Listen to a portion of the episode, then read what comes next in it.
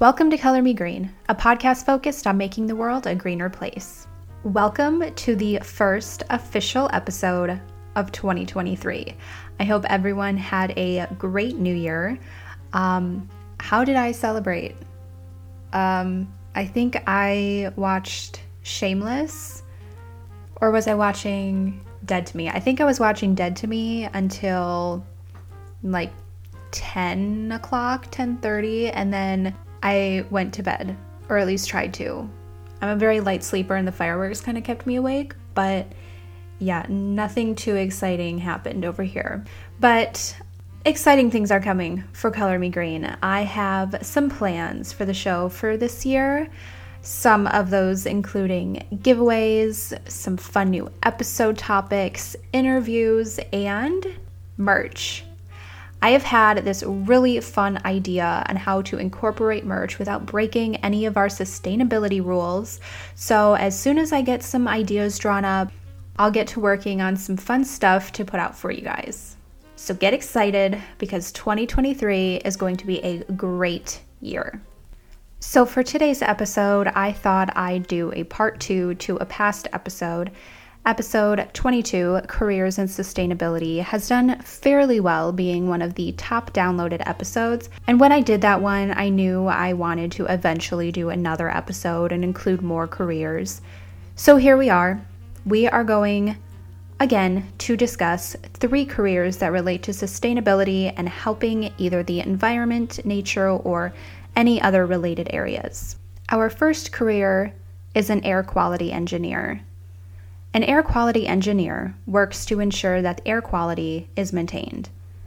Their responsibilities may include performing tests on the air to identify dangerous amounts of toxins or hazardous materials. When air quality is poor, they may recommend or employ strategies to improve it. Air quality engineers may also concentrate on producing equipment that is designed to reduce air pollution. In order to do their job effectively, air quality engineers must know the applicable government regulations that need to be followed and the expected air quality standards for the environment they're testing. Some engineers work for the government and are responsible for such tasks as testing emissions and determining if an organization is in compliance with regulations. Other engineers work for companies that help ensure a business's products or procedures that comply with regulation guidelines.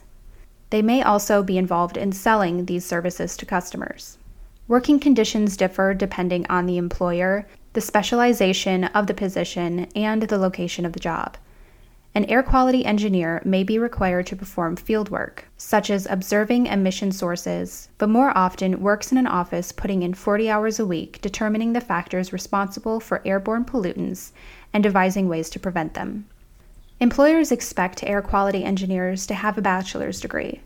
It's common for individuals interested in this career option to study environmental engineering. Practical experience can help graduates entering this field acquire jobs, so students considering a career as an air quality engineer may want to complete internships or cooperative programs. Engineers who wish to advance to leadership roles may want to earn a master's degree and obtain their professional engineer license. Being an air quality engineer involves strong communication skills because air quality engineers need to be able to explain the results of their tests to others and may even need to participate in legal action against polluters if they work for the government. They also need analytical skills to be able to review test data, Problem solving skills may be needed to identify the source of pollution. Air quality engineers who work in product design also need problem solving skills to be able to find ways for equipment to officially operate without producing excessive pollution. The U.S. Bureau of Labor Statistics indicates that from 2020 to 2030, an 8% job growth is expected for environmental engineers, which includes air quality engineers. As of 2021, it was reported that air quality engineers earned a median salary of $76,000 per year. Air pollution problems like greenhouse gas buildup and ozone pollution will not be disappearing in the near future and will be increasingly vital areas of research. Our second career is an energy manager. Energy managers perform audits to evaluate energy use, costs, or efficiency initiatives. They monitor and analyze energy consumption and sometimes water consumption as well. They design energy efficiency projects and manage their implementation to ensure they meet deadlines, budgets, specifications, and legal requirements. This usually involves conducting a life cycle analysis and inspecting job sites. Energy managers plan and renew energy initiatives for new construction, renovations, and retrofits that maximize energy conservation. They review plans for future projects to determine the feasibility and energy requirements. Some energy managers are responsible for supporting LEED certification of green buildings or reporting greenhouse gas data to support voluntary climate commitments. Some also deal with utility procurement, ensuring that the company or client is getting the best value. Energy managers must write reports, work plans, and evaluation plans and submit them to management. Some are also tasked with identifying appropriate funding sources for projects and submitting the required documentation to funding agencies. Energy managers are tremendously important professionals who help slow climate change, conserve energy resources, and maintain energy independence by making our industries and offices more efficient and less wasteful. Many engineer managers are employed by manufacturing companies. Due to their commitment to the future of their students, colleges and universities also frequently employ energy managers. These workers improve the energy efficiency of campus utilities, lighting, dining, and residence halls, laboratories, and classrooms. Many energy managers also work for federal and state government agencies. For example, they may work to conserve energy at military bases or government offices. Energy managers spend much of their time working in offices where they create and review plans and write reports. However, they also work at job sites where they oversee project implementation and monitor energy use. The education requirements for energy managers is broad. Many positions require a bachelor's degree in engineering from an ABET accredited program. However, Many also accept candidates with relevant degrees in architecture, mathematics, or physical science. Some even have business backgrounds as facility managers. Most positions require a Certified Energy Manager CEM credential. The education requirements for CEM certification are flexible and take into account the range of educational degrees and years of experience candidates might have. Candidates must have a combination of education and experience, attend a CEM training seminar, pass an exam, and pay a fee. Certified professionals must participate in continuing education to renew their certification. Aspiring energy managers with engineering degrees should be aware that engineers who offer their services directly to the public must be licensed as professional engineers. Getting a license for this typically requires a degree from an ABET accredited engineering program, a passing score on the Fundamentals of Engineering exam, relevant work experience, typically of at least four years, and a passing score on the Professional Engineering exam. College graduates may take the Fundamentals of Engineering exam immediately. Engineers who pass this exam are called engineers in training or engineer interns. After gaining four years of work experience, EITs and EIs can go on to take the Principles and Practice of Engineering exam to qualify for a license. Several states require engineers to participate in professional development activities in order to keep their licenses. Most states recognize licenses from other states as long as the state's requirements meet or exceed their own license requirements. The U.S. Bureau of Labor Statistics reported that energy managers who fall under the broader BLS category of environmental scientists and specialists earned a median salary of $73,000 as of May 2020. The job demand for energy managers and other environmental scientists and specialists is projected to increase by 8% between 2020 and 2023. Our third and final career for this episode is a landscape architect. Landscape architects design attractive and functional public parks, gardens, playgrounds, residential areas, college campuses, and public spaces. They also plan the locations of buildings, roads, walkways, flowers, shrubs, and trees within these environments. Landscape architects design these areas so that they are not only easy to use, but also harmonious with the natural environment. The goals of landscape architects are to enhance the natural beauty of a space and foster environmental benefits. Landscape architects may plan the restoration of natural places that were changed by humans or nature, such as wetlands, streams, and mined areas. They may also design green roofs, roofs that are covered in soil and plants, or rooftop gardens that can retain stormwater, absorb air pollution, and cool buildings while also providing pleasant scenery.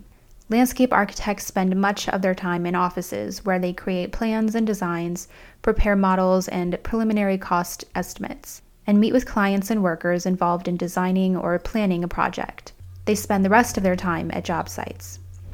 Landscape architects typically need a bachelor's or master's degree in landscape architecture or a related field, such as architecture. There are two undergraduate landscape architect degrees a Bachelor of Landscape Architecture and a Bachelor of Science in Landscape Architecture. These programs usually require about four to five years of study. Accredited programs are approved by the Landscape Architectural Accreditation Board.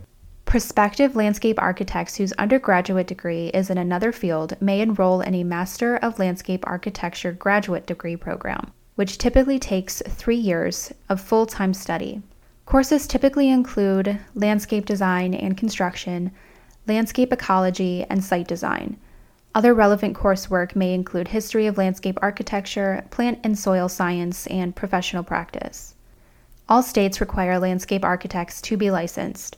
Candidates for a license must pass the Landscape Architect Registration Examination, which is sponsored by the Council of Landscape Architectural Registration Boards. Candidates who are interested in taking the exam usually need a degree from an accredited school and experience working under the supervision of a licensed landscape architect, although standards vary by state. For candidates without a degree in landscape architecture, many states offer alternative paths, which usually require more work experience to qualify to take the LARE. In addition to the LARE, some states have their own registration exam to test for competency on state specific issues, such as earthquakes in California or hurricanes in Florida. State specific exams may focus on laws, environmental regulations, plants, soils, climate, and other characteristics unique to the state. The median annual wage for landscape architects was almost 68,000 in May of 2021. Employment of landscape architects is projected to show little or no change from 2021 to 2031. Despite limited employment growth, about 1,500 openings for landscape architects are projected each year on average over the decade. Most of these openings are expected to result from the need to replace workers who transfer to different occupations or exit the labor force, such as to retire. Improving technologies are expected to increase landscape architects' productivity, which should reduce overall demand for the occupation over the decade. However, there will continue to be some need for these workers to plan and develop landscapes for commercial, industrial, and residential projects. Environmental concerns and efforts to conserve water and prevent waterway pollution also may create some demand for landscape architects. So, those were the three careers that we are going to discuss for today. I have a list of some other careers that I want to go over in the next part, and I'll make more. But if there are any careers that you want to learn about and you want me to research and talk about on the show, then please message me on the show's Instagram at Color Me Green Podcast or leave a comment on this episode and just like let me know what you want to hear. I want to thank you for listening to today's episode of Color Me Green. New episodes come out on Wednesdays, and hopefully, each one has something you can take away and learn from. I currently have a ton of episodes planned, but if you want to request a certain topic to discuss, please feel free to message me on the show's Instagram at Color Me Green Podcast, linked in the show notes. If you love today's episode, please make sure to leave a review and let others know what you think of the show. One of the best ways to help change the world is to share this episode with a friend and let them also learn what they can do to live more sustainably. And as always, remember to reduce, reuse, recycle, and live green.